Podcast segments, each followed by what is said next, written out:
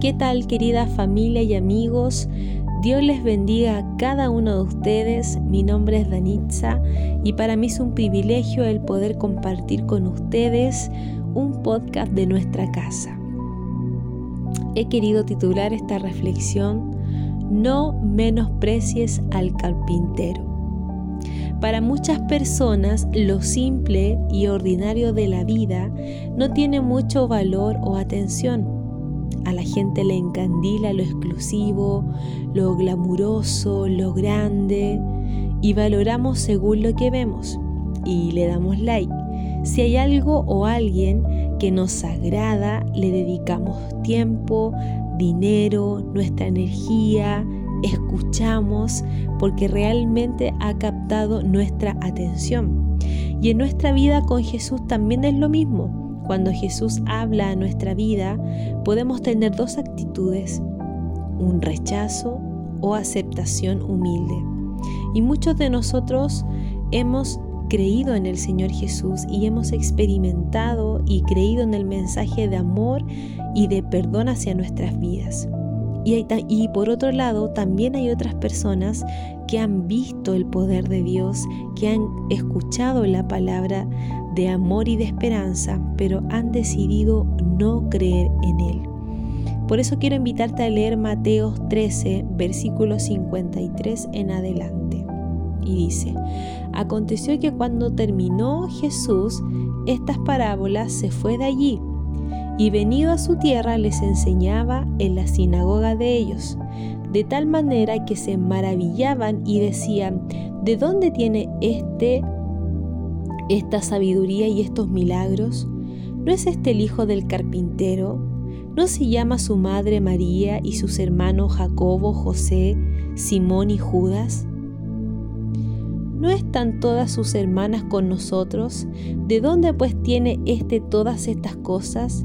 Y se escandalizaban de él, pero Jesús les dijo, no hay profeta sin honra, sino en su propia tierra y en su casa y no hizo allí muchos milagros a causa de la incredulidad de ellos. Una de las cosas que el Señor Jesucristo dentro del ministerio que él tuvo en la tierra, el desarrollo de su ministerio, predicaba, sanaba, compartía con la gente, nada detenía su propósito en la tierra. Pero en algún momento cuando él volvió ahí a su tierra, a Belén, cuando la gente comenzó a escuchar el mensaje de Jesús, él, experimentó y pudo ver el rechazo y la duda y la incredulidad de la gente. Y hoy quiero hablarte y hoy quiero eh, poder también a través de esta reflexión invitarte a que nosotros también podamos considerar y tener alerta a ciertas actitudes que también nosotros podemos llegar a tener cuando nos enfrentamos o nos vemos expuestos a la palabra del Señor, al mensaje de Jesucristo. Y en primer lugar, a lo que necesitamos hoy ponerle alerta es a la incredulidad. Dice el texto que ellos se maravillaban al escucharlo, pero no querían creer.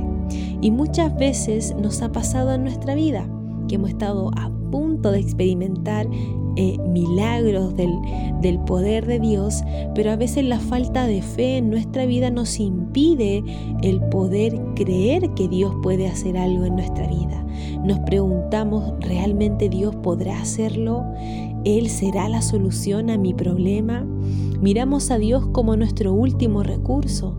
Miramos a Dios como si no fuese capaz de poder actuar a favor de nosotros. Y la incredulidad, así también como lo, las personas que estaban alrededor y escucharon a Jesús, se maravillaban de lo que Él hacía y decía, pero no querían creer. Y necesitamos también nosotros tener ojo y cuidado también de la incredulidad. Hemos visto maravillas y milagros en otras personas, pero a veces creemos que Dios no puede hacer esas cosas en nosotros y en nuestra vida. Y en segundo lugar, también a lo que necesitamos tener alerta y ponerle atención es que muchas veces la ofensa nos impide escuchar el mensaje de Jesucristo. Las personas que estaban en ese lugar escuchando al Señor, dice que ellos eh, se sentían, se, se habían escandalizado, ¿cierto?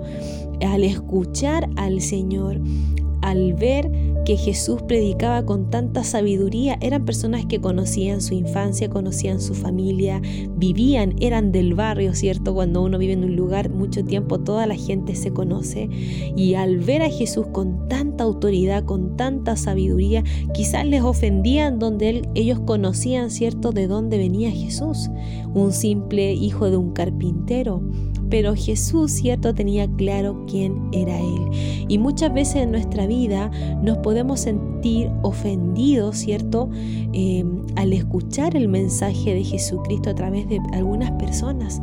Creemos que las personas nos están atacando directamente a nosotros y nos ofende y nos impide el escuchar el mensaje. Ponemos barreras, el orgullo nos ciega. Por eso necesitamos también tener una actitud de humildad, para poder escuchar el mensaje de parte de Dios en nuestra vida. Por eso quiero animarte en este, en este tiempo, en esta reflexión a que no dejemos que la incredulidad, a que no dejemos que la ofensa nos impida seguir escuchando el mensaje de Dios, que nos impida seguir creyendo en ese poder transformador de Jesucristo sobre nuestras vidas. Sabes que Él es el más interesado en seguir glorificándose en nuestra vida. Es ese carpintero el que Él quiere que entremos a su taller para que Él siga puliendo nuestra vida, para que Él siga reparando todo aquello que en nuestro corazón necesita ser restaurado. El Señor Jesucristo sigue haciendo milagros, sigue su poder actuando en favor de nosotros, pero necesitamos, ¿cierto?, tener una actitud de humildad, una actitud, ¿cierto?, de un corazón enseñable de parte de nosotros para que Él siga trabajando y restaurando nuestras vidas. Dejemos que ese carpintero abra las puertas de su taller para que nuestra vida siga siendo perfeccionada y sigamos avanzando y sigamos creyendo de que Dios tiene algo mayor para nuestras vidas. Sigue disfrutando este tiempo y no menosprecies a ese carpintero que cada día quiere seguir obrando a favor de nuestras vidas. Dios te bendiga y sigue disfrutando este día hermoso.